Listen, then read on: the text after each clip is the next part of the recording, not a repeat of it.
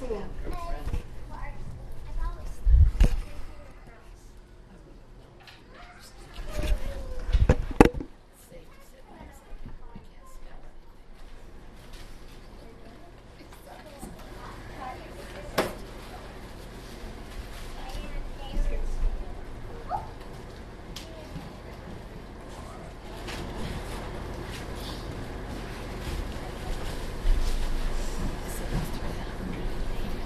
Right, our study is 1 Corinthians. And we're just kind of getting our teeth into it. But if you're making a notebook of 1 Corinthians, you know what would be on my front page? The nature of that church at Corinth. And here it is, I gave it to you. Uh, but this would be on my front page, right here. The church Paul wrote to here in 1 Corinthians is these three things. Uh, put it on the board. That was probably the last time I'm going to. But the Paul, the church that Paul wrote to, you have to keep in mind all the way through your study of First Corinthians, because they were the church of God. They were God's possession. They were God's children. But boy, did they have problems. And so you can draw from that that any any of God's churches anywhere has problems. They're actually children in maturity. They're growing. They're developing. They're they're learning in a home situation, if you will. They're home with God. So, the church that Paul wrote to was, first of all, a defiled church. It had sexual immorality that you'll read about as you get into the letter. Uh, they had drunkenness, worldliness uh, to many degrees. That was the nature of the church Paul wrote to. But yet he assured them in chapter 1 that they were the sanctified, the justified, uh, that they had all the blessing of God, and God would see them through their problems. That's a father's job, isn't it? Uh, number two, they were a divided church. they had four parties competing for leadership, and and all of the bickering and arguing that must have went on as to who of these four groups are going to have supremacy in that little uh, in that town of Corinth. And then there's the uh, they were also number three in a general description of them. Uh, again, they were a disgraced church because who's looking on? The world is. Who's looking on Benton City? The world is. Don't you know there's people driving by uh, every time we meet and sees us walking up the sidewalk? They know, a lot of them know who we are. And a lot of them see for what we are and what we think of Christianity. And of course, the building and the grounds, the grass and the bushes, aren't they not some, to some extent, a a token of that tells people how much we think of the Lord's church? Now we know that the building's not the church. We don't even need a building. But because we got one, uh, wouldn't it tell people around the community that those people are pretty dedicated to their God? Look how they take care of the building. Look how they take care of things. So that means a lot. But here's a disgraced church that he wrote to. And they in their in all of their problems they had that the world sees, they were hindering the progress of the gospel. But God still loves them. They're still the church of God. They're still sanctified. They're still justified. God will see them through to the end, He promised. And they have all that He has, has to give to them. He hasn't shortchanged them at all. They have it. They're just not using it. Right. And yet, and that's a big yet, see on the other side of the board there. That was the nature of the church Paul wrote to, and yet it was a defended church. God, by his word through Paul's pen, in the first chapter and the first nine verses, uh, declared it to be a defended church. Just compare some of the highlights of what's said there in verse 4 through 9. Uh, their recipients of God's grace. In other words, they're saved. They're rich in knowledge. You can have knowledge and not practice it. You know, God made Solomon the wisest man that ever lived or ever would live. But did he follow his knowledge, his wisdom? You go down to the bar down here, and an old drunk sitting out there puking alongside the building, and he'll tell you right quick, this is not the way to go, son. Uh, you need to drop this habit. I have it, but you need to. He has wisdom, you see, but he's not following his own wisdom. So a man can have wisdom and knowledge and not follow it. And so here's a church that's rich in knowledge. They're, they're lacking no gift of God. And I'm just telling you what the text said that we studied last week. And number four, uh, they're to be blameless at judgment. Even though they got all these problems. At the judgment, they'll be blameless. Because they're not under law, but under grace. And they're in fellowship with Christ. And that's what we learned in the first nine verses. Okay. So if if your notebook was mine, the very front page would have that declaration on it in regard to the church that Paul wrote to. Because out here in the world, that's what you're going to see, is what you see at Corinth. Why do you think God revealed this to us? All that He revealed is for our learning, particularly the Old Testament Paul said in Romans 15 4, whatsoever things were written aforetime were written for our learning. And so when we look back, we see the people of God and how fickle they really were, are. They were and they are. They're fickle. And we see how that there's a, uh, a large circle, small circle in regard to those who will be saved. There's those who are called, like Israel, but then there's a remnant that are faithful to God. And so it is today with the church. So we learn a lot from the Old Testament, and we learn a lot from Corinth. Because if you're wandering from church to church to church looking for the perfect church, the only perfection it has is being in Christ, being baptized into Christ. And from there, it begins a growth period, a maturing period. So the little baby's born into the family, by baptism, and then he begins to grow and develop. And so be careful about judging congregations. Now you can condemn what's wrong in them, as Paul will with the Corinthians. He will condemn what's wrong with them. God's not happy with them, but they're His children, and He loves them. And that's what Hebrews 12 says. Whom the Lord loves, what does He do? He scourges and corrects chastens every son that he receives. And the writer goes ahead and says that. Now, if you're not willing to receive God's chastening and correcting and scolding, then you're, you're out. You have no hope. You can't expect to be saved. But if God's your Father and you listen to Him, uh, you can't go wrong. He'll be right with you all the way. And that's what the ninth verse of this first chapter said. God will see you through to the end. You have powers working for you on the other side of the curtain, on the stage of life that you don't even realize. You might know nebulously that there's powers back there working for you, angels who serve God and does His bidding, but still in all, you don't know the impact of all that they do. One thing they do is not allow you to be tempted above that which you're able to bear but will, with the temptation, give you a way of escape. That's beautiful. And gives you a shield of faith. Faith comes by hearing the word, and that shield is able to do what? Quench every fiery dart of the devil. Boy, that's astronomical, isn't it? To know that God will see us through to the day of Christ because he's going to judge the world by Christ, you know.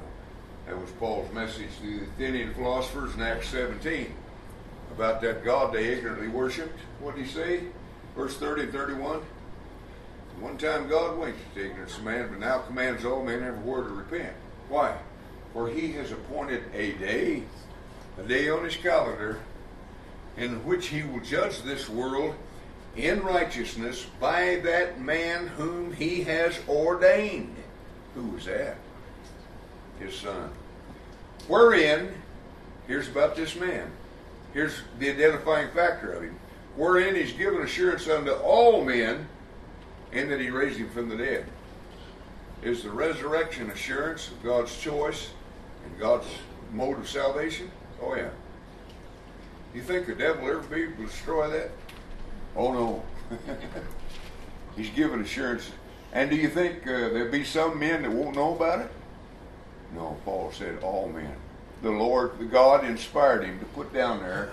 He's given assurance to all men, and that assurance is the resurrection from the dead. Jesus rose from the dead, and the proof's there. It lays there just aching to be spelled out to ignorant people. And yet, it's not preached on much. The church of our Lord doesn't touch it a whole lot. Because I think probably because in their naivety they don't understand all of it. They don't know the proofs that's there. Anyway, so here we are.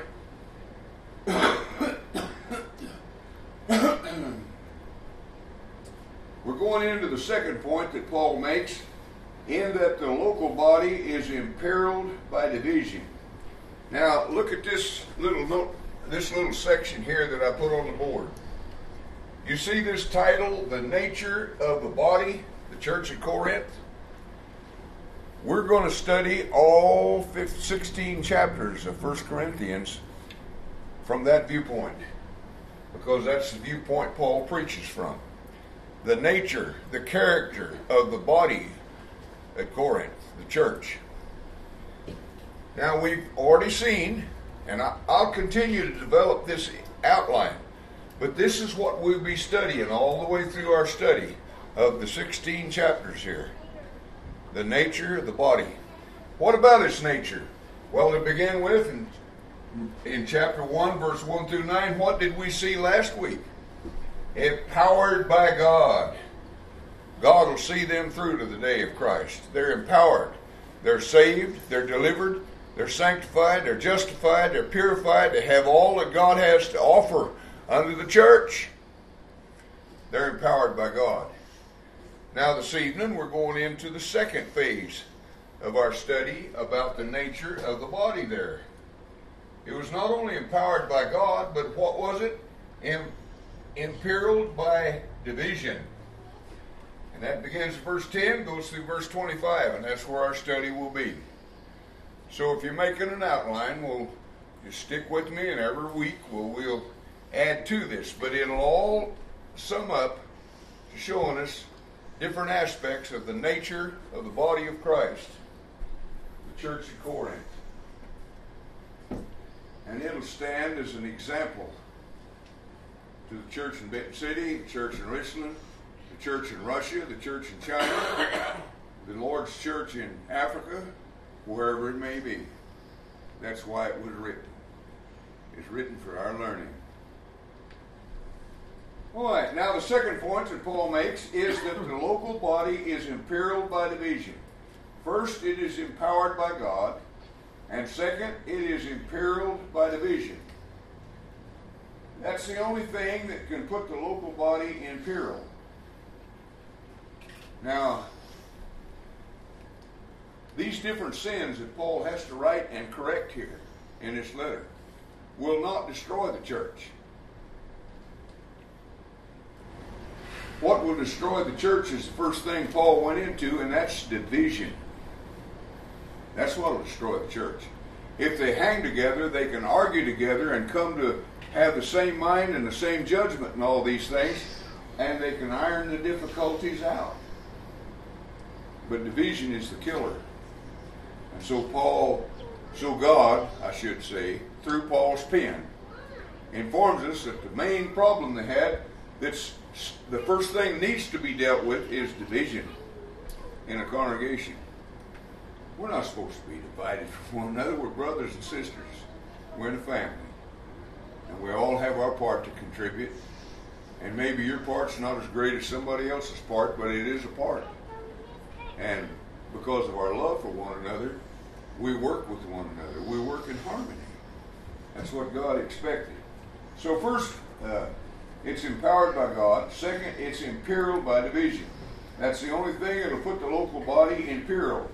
A united body is never in peril, uh, never in danger.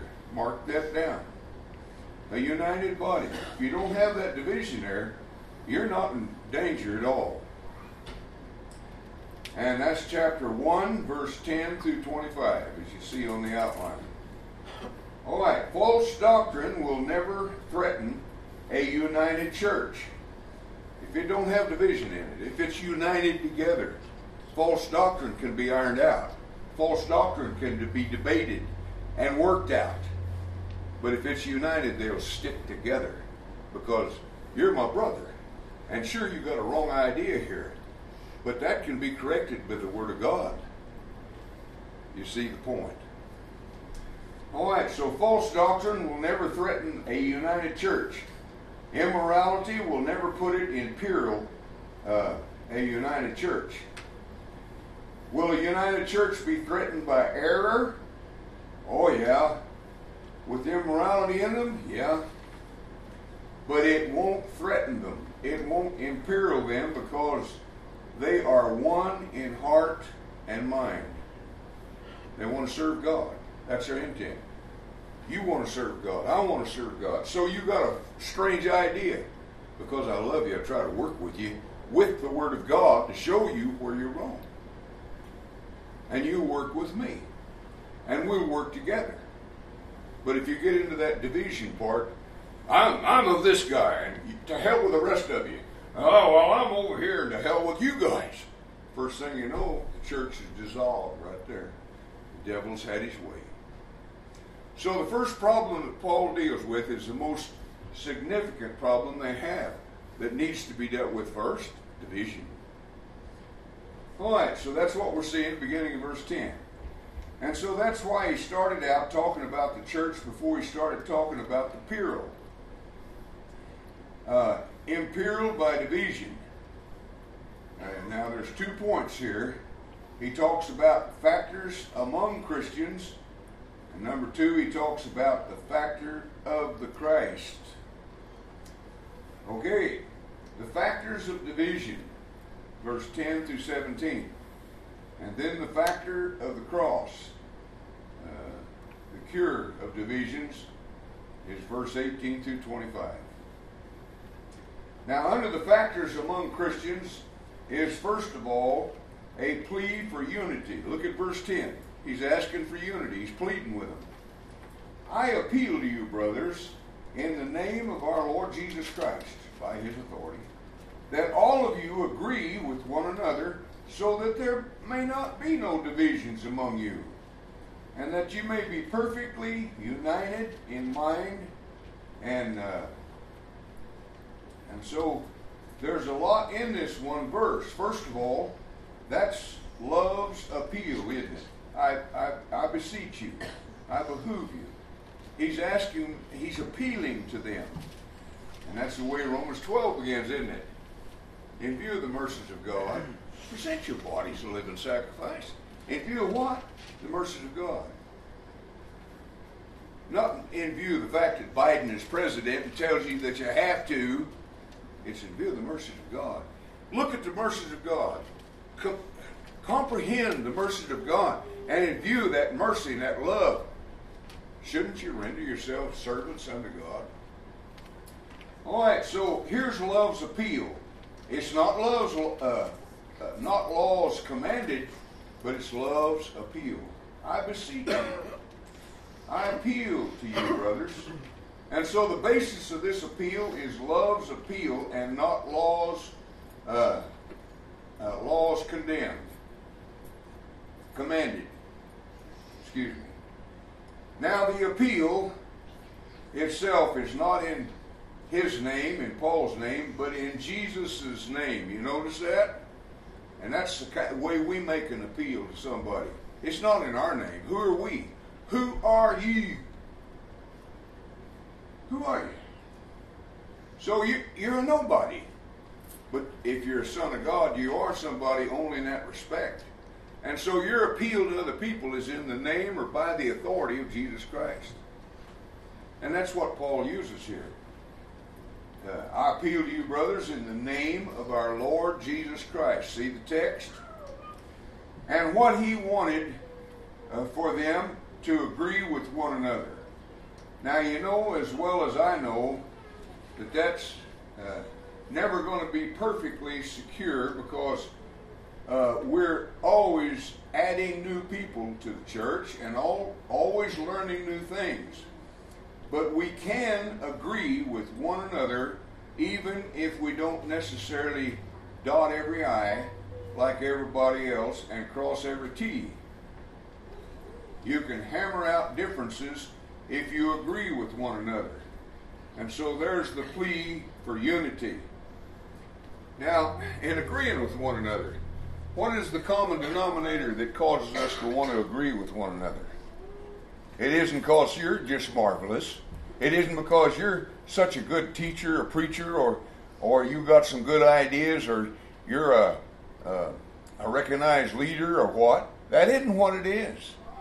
Our binding together is because of right here. Let me tell you a true story. A friend of mine went to visit this old lady. She hadn't been to church in about a year. And he went to her. He he he found out she wasn't coming. Uh, noticed she wasn't coming, and he finally he gave her time for her pity potty. You know, that's what you do with kids. You let them have their pity potty. But he went to her, and he had tea with her, and he's sitting in the living room, and uh, she's in making tea. And when they got to discuss, the discussion started, he asked her, he said, Sister, how, how come you don't come anymore? We miss you. And she said, Because this brother done this to me, and this sister said something like that to me, and it's just not a loving group up there, and I'm just ain't going to subject myself to it. Is that why we come? Is that why we gather? And you know what he was saying all the way through her arguments as to why she did, doesn't come? He kept saying, finally, with tears in his eyes, the Lord didn't do that to you. Why are you taking it out on him? Why are you, why are you taking it out on him? See, we don't come up here for one another. Now, we certainly enjoy one another and can uh, to the fullest extent. We can also have some problems with one another. But what binds us together is right here. Right here. That's the only thing that brought us together in the first place. And so, no wonder Paul said in Romans 12, I beseech you in view of the mercies of God, present your bodies a living sacrifice, holy and acceptable unto God, which is your reasonable service. Not asking anything special of you, your reasonable service. And be not conformed to this age of man but rather be ye transformed by the renewing of your mind, that you may know what is the holy and acceptable way of God. A challenge to us out of love. All right, number two. So there's his plea for unity right there. We just discussed it. Verse 10 that they all speak the same things, be of the same mind, the same judgment. Now, when it comes to the doctrine, of Christ. Can we all speak the same things? Can we be of the same mind, the same judgment? Didn't Paul say that in Ephesians 4 4 through 6? There's one church. Can I say there's one church? Can I look a man right in the eye that believes that all churches are going to be saved? And can I tell him honestly, sincerely, and truthfully from God that there's only one church? I certainly can. And shouldn't I yeah, because if he lives in a deception, he's not going to heaven. That one church is one that's been baptized into Christ. They've been called out of this world and baptized into Christ. And so I can say there's one church. Can I say there's one doctrine? Absolutely. Well, I'm not going to push the matter, but we can say there's one hope of our calling. There's one Holy Spirit that called us by the Word. There's one Lord, one God, one hope of our calling. Well, you know the oneness of religion that Paul presents there. And so Paul asks these people, uh, I beseech you in view of the mercies of God to present you. No, that's not, that's not it. Uh, well, I appeal to you, brothers, in the name of our Lord Jesus Christ, that all of you agree with one another, so that there may be no divisions among you, and that you may be perfectly joined, uh, perfectly united in mind and spirit, and so on and so forth. So he's asking for unity. Now, the second thing is uh, the presence of the factor, faction. Uh, so Paul will make known that this is evident, that it's amongst this the presence of it.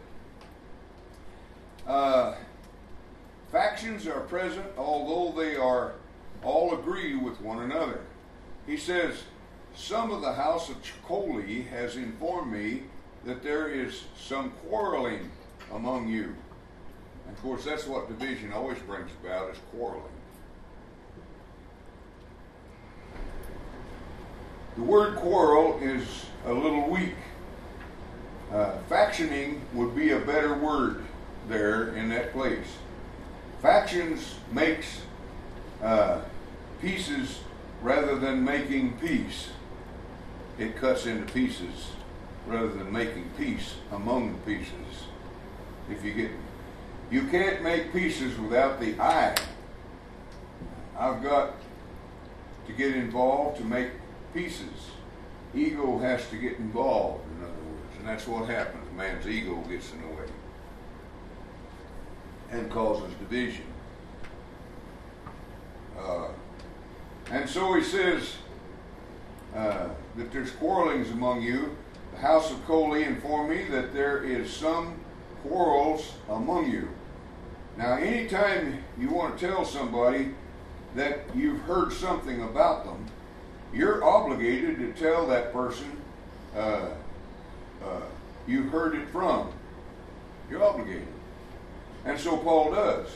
It takes two to witness to establish anything. That's in our courts. That's in our life. That's in our world. That's in our nature. It takes two. And so it's only natural that Paul in his letter would inform them as to where he got this information about them. Because he said, they wrote me and informed me about this.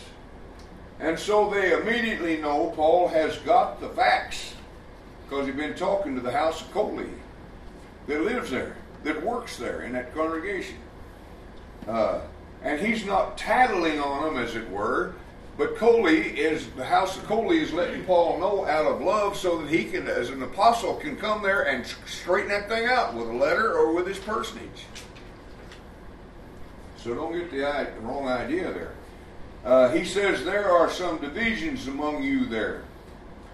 What I mean is this some say I follow Paul, others I follow Apollos, and yet others I follow Cephas, and I follow Christ. Now we have this problem today. We do. We got to be wise enough to see it, pick it out, and, and in love, uh, uh, dissolve it. And here's the dissolving aspect right here. We preach Christ. When we do, it's the dissolving factor. So we don't come up here because you're so purty and I'm so purty and we just like one another. We got a we got a hell of a club going on. I mean, we just ooh, just jumping up and down, clapping our hands and having a hell of a time. No, that ain't the reason we come up here. We come up here out of love for, and appreciation for the grace of God that saved our butt when it was wasn't worth saving. And until you see that, until you come to hate your life, you'll lose it. But if you hate your life, for Jesus' sake, he said, you'll find it. I have no use for my life. The only life I have is in Christ. The only hope I have is in Christ. The only incentive I have is in Christ. The only motivation to do anything is in Christ. And I look for the reward that He's promised me. I want to be there. I sing the song and I mean it. This world is not my home. I'm just passing through. My treasures are laid up somewhere beyond the blue. All right, so verse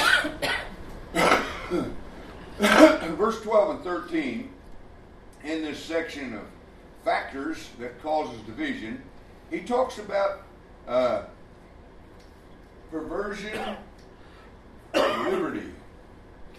Now, liberty is an intoxicating wine, intoxicating wine. Liberty is very quickly perverted in the license and in the judge, judgmental character, and so quickly it so, it so quickly happens. It happens sometimes without you knowing it. You still think you're defending your rights when you're actually defending your opinions. Have you ever caught yourself doing that? You get up in arm, the hair on the back of your neck raises up, and you're ready to fight to the death in argumentation over your.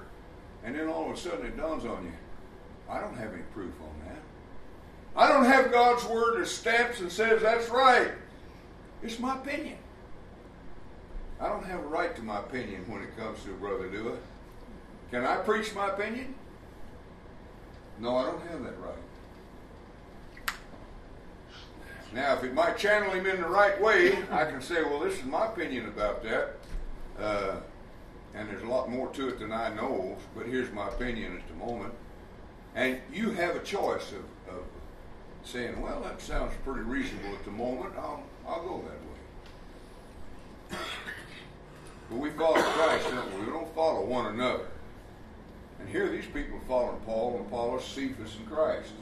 All right, verse 12 and 13. He first of all makes a statement. Uh, I follow Paul. That's his first one.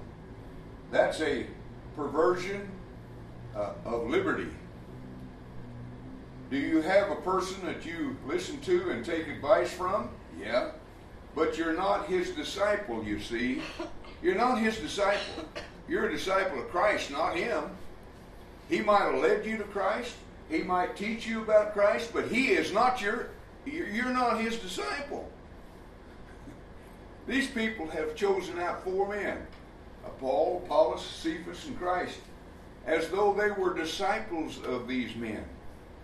And Paul's got some serious questions to ask them.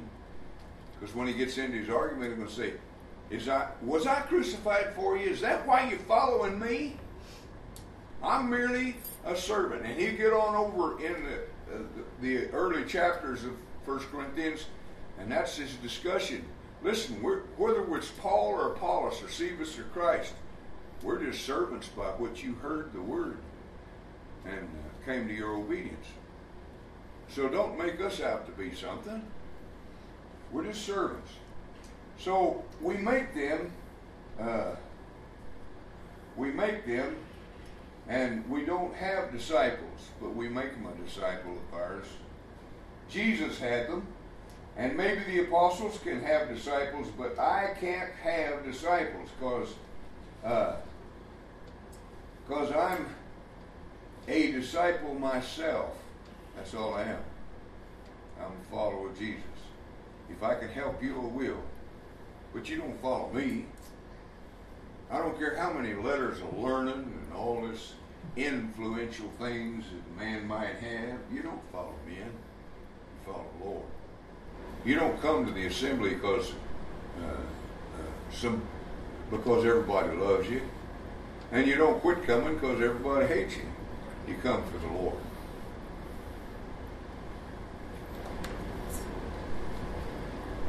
My dad pointed that out to me when I was a boy. We traveled around quite a bit because he was a traveling uh, boomer welder, and he'd work here a few months and over there on this pipeline and on this refinery as they were building it. And so we weren't there very long. But while we was there, we always went to church, went to services. And the brethren would get to sipping air when it come to doing anything like waiting on a table. Oh man,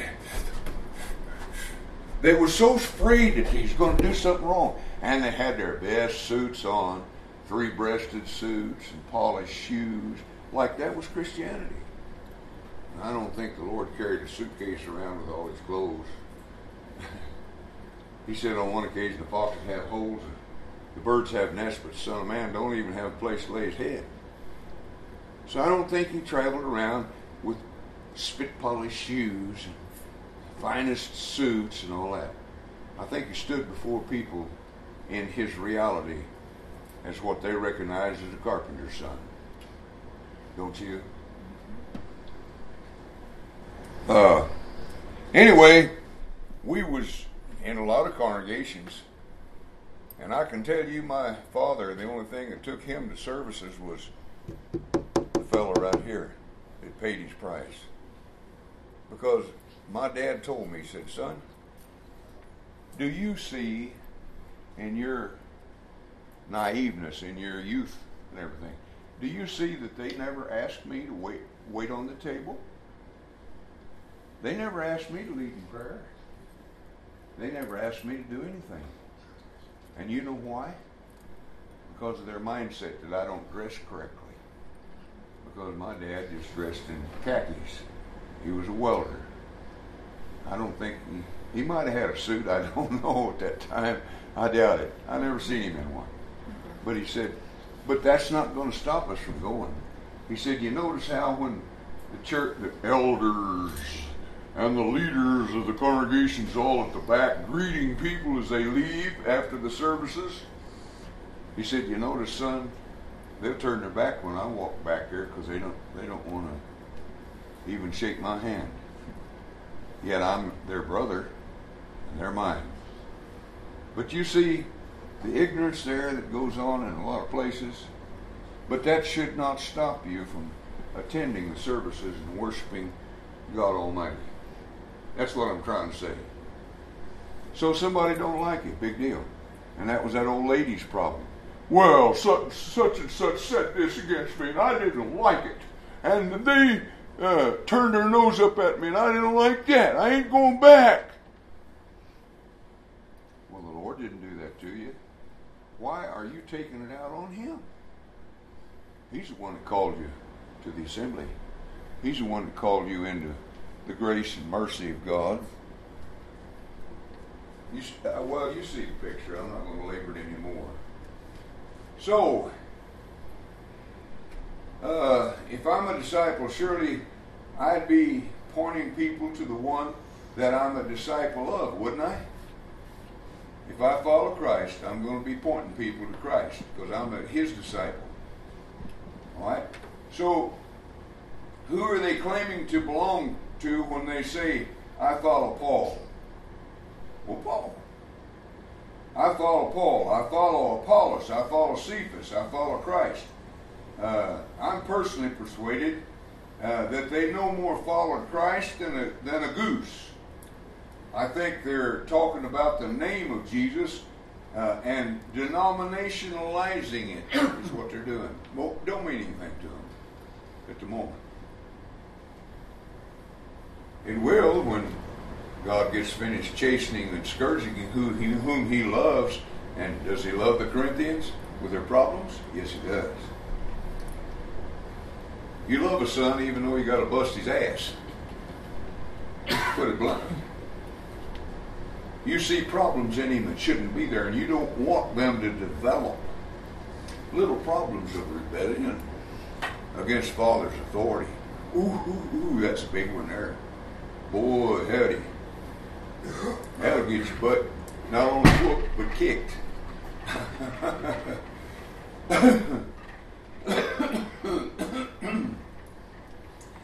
and so these dividers, they're making it the name of a sect as truly as the others were.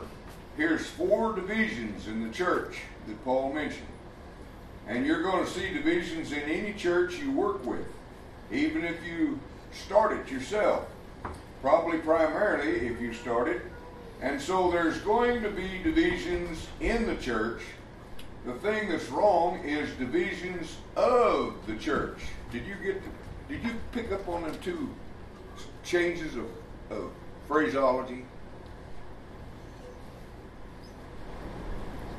There's going to be division in the church. The thing that's wrong is divisions of the church. There's the problem. We can work out divisions in the church, but once you have divisions of the church, then you've got splitting and bisecting, leaving. Uh, kind of like uh, Jonah built him a booth when he was went to Nineveh, and he called it the East Side Church of Jonah, and he waited to see what would happen to Nineveh. He had no love for him. God tried to instill a little love. He went to Jonah and told him, he said, Shouldn't I have compassion on these people? I mean, all of these souls, they don't know their right hand from their left. Ignorant. But God's willing to work with them. God's willing to teach them. And so you've got an east side church, a west side church, and another side church, and I'm a, a right church, and you're a wrong church. And finally, you've got the local, the loyal church, and the more loyal church, and pretty soon you've got all these churches in a town that ought to have one with all of these divisions within it. You can have divisions within it, not just divisions of it. Keep the divisions within the body. That's lesson one. Now work on the divisions within the body, and that's lesson two. So you keep them in the body and you work on them in the body. And so the point is, uh, they've uh, perverted their liberty to have teachers and make them lords. That's what Paul is saying in verse 13. He says, I've got some questions for you. Is Christ divided? No. You can't divide Christ. You can't divide the church anyway. You really can't. Church is going to be the church because it follows Christ. And so if the church divides, maybe the one you're following it calls itself a church, but it's not the church. Uh, you can't divide the church anyway. You can leave it, but you can't divide it. It stays one church. Uh, so Paul says, Was Paul crucified for you? Were you baptized in the name of Paul? And so they perverted their liberty by making Paul their Lord. That's what they've done. That's so easy to do. Somebody says some things, and you read some guy, and he's really good, and all of a sudden, everything that guy says is right. You ever notice that about our nature? Well, he may have some right things to say, but he's not right about everything. But the Lord is. In reality, he's wrong too, but by different things in various degrees. Anybody you read at outside of this book called the Bible, and if you talked about these men, they are, it's just their word uh, that in uh, words that inspired. Peter was wrong. I know of an occasion where Peter uh, was wrong. Uh, so they're following Paul and they're following Peter, should they? They follow Christ. But yet Paul and Peter was inspired of God. But could they be wrong? Yeah, just because they was inspired didn't make them right in everything they done. And there was occasion you read about in Galatians 2 where Paul had to confront Peter and an apostle because he withdrew from the Gentiles in his ignorance and his fear of the Jews and, well, I won't go into that, but Paul confronted him because he was wrong. He repented of it. But you don't put your trust in men, even if their name is Paul or Apollos or Cephas. You don't do that. Because they're just men. These men that was inspired by God miraculously. Their word was inspired, but not their actions necessarily. So be careful with that. Uh, because uh, Paul went to Troas to preach. He had a great opportunity to preach, and he went on. Uh, that's Acts 16, if you want to read about it. Now, when you know to do good, and you have the opportunity to do God, good, and you do uh, do it not, what's that? That's sin. And so we call him a sinner. because he was, Acts reveals that he went to Troas to preach, and he had a great opportunity to preach, and he went on. He missed that opportunity. Was that sin? Yeah, it was. That's the Apostle Paul. We already discussed Peter from Galatians, the second chapter. Now we see this in Paul in Acts 16. He said that he was the chief of sinners. Paul knew who he was, chief sinners. Do you think that you do everything right and take care, take opportunity to every uh, opportunity God sets before you? You're sinning. But God still loves you. And you're still under grace, aren't you? You're not under law. All right, so Paul declared himself to be the chief of sinners. Paul says, I'm wrong. What I write is right. Uh, it's not his life that's inspired, it's his word that is inspired. And I hope we get a hold of that. So, Paul here in verse 13 is saying, Look, uh, look until I have nails in my hands, don't follow me.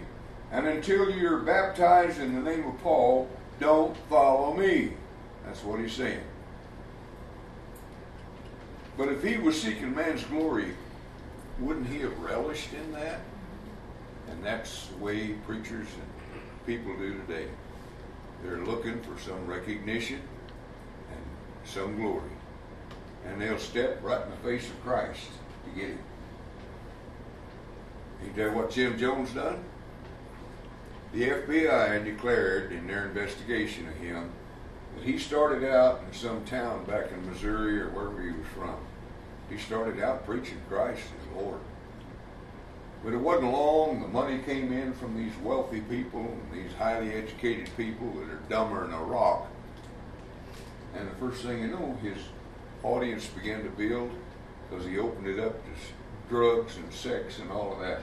First thing you know, he's teaching Jim Jones as Lord.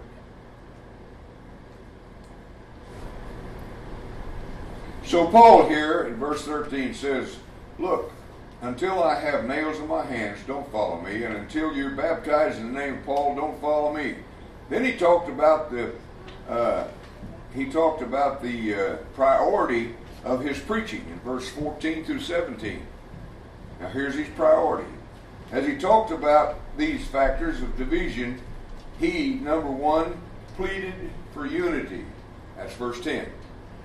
Number two, uh, in verse 11, he he spoke of the presence of these factions that was causing the, the division.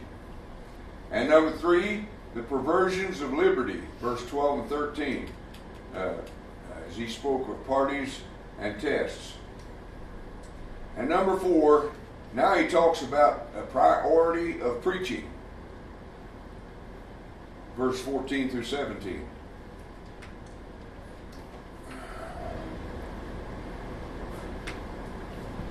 Now, note in verse 10 the plea of doctrinal unity. The parties loyal to men in verse 11 through 13. The principle, uh, verse 13, is the oneness in Christ. And verse 14 through 17, uh, the priority is preaching the cross of Christ. He says in verse 14, I am thankful that I did not baptize any of you except Crispus and Gaius, who no one can say, so no one can say that you were baptized into my name. Yes, I also baptized the household of Stephanas. And beyond that, I don't remember if I baptized anyone else. He did not have a list in the back of his New Testament of all of the people that he baptized and where uh, baptized and where it happened. Did you know there's preachers that keeps a list? I never have, but there's preachers that do that. In fact, I'm, I run into a lot of people all the time when I baptize, and they, they say, Well, don't you remember Merle? no, I don't. But you see, all this appeals to man's ego. Uh, all right. Uh, he just, Paul just said, Christ did not send me to baptize, but to preach the gospel. Now, the verb in the verse in the Great Commission is make disciples, preach the gospel, baptize that guy. Now, you can't do one without doing the other. These three things uh, uh, govern making disciples. That's what makes a disciple. You go make disciples by preaching the gospel and baptizing that guy. All right, so go and baptize and teach and fulfill the commission. Those are necessary in making disciples. But what did Christ send you to do? Well, Paul said, uh, Did he send you to go? Uh, did he send you to baptize? Did he send you to preach? No. He sent you to make disciples. That's what your job is. There's a difference.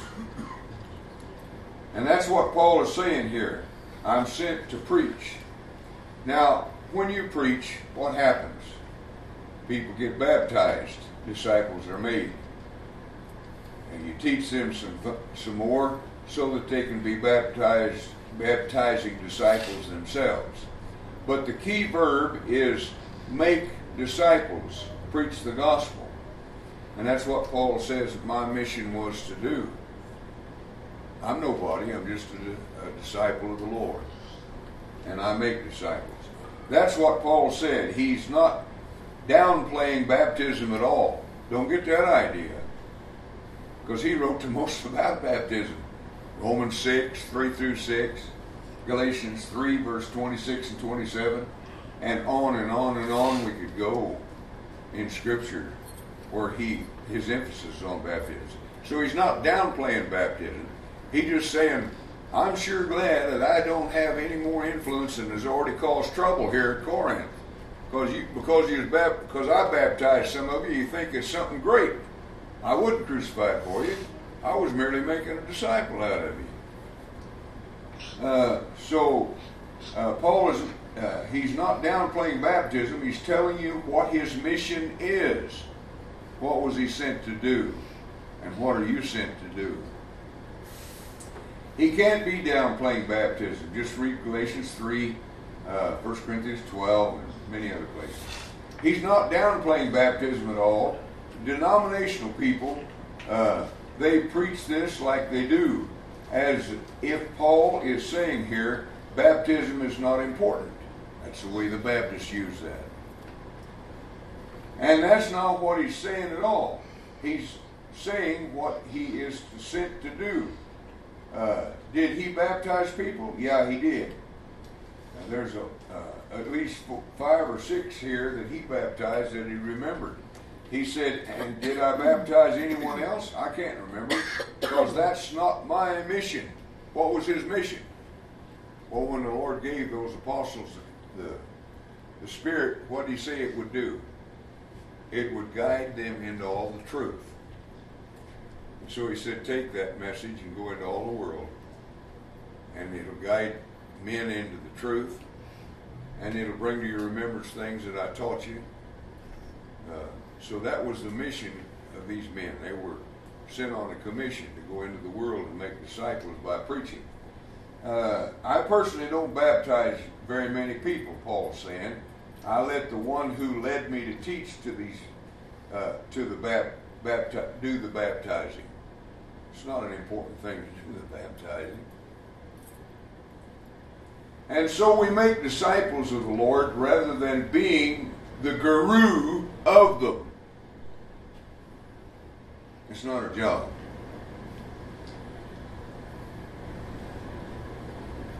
Otherwise, you're no longer a disciple, but a servant. So, number one is the factors of division. Number two is the factor of the cross uh, starting in verse 18. The only thing that takes away division is the cross itself. That's the only thing. It's the only thing that will take away division. Now, two points in regard to the factors of the cross. Number one, the foolishness of preaching, verse 18 through 21. And number two, the features of, uh, of preaching, verse 22 through 25, or the thing preached, in other words. Our time's up. So let's begin there with uh, verse 18 through 25 next week as Paul deals with the foolishness of preaching. And he's going to name you and I as fools for Christ. Otherwise, you're a fool of the, lo- of the world.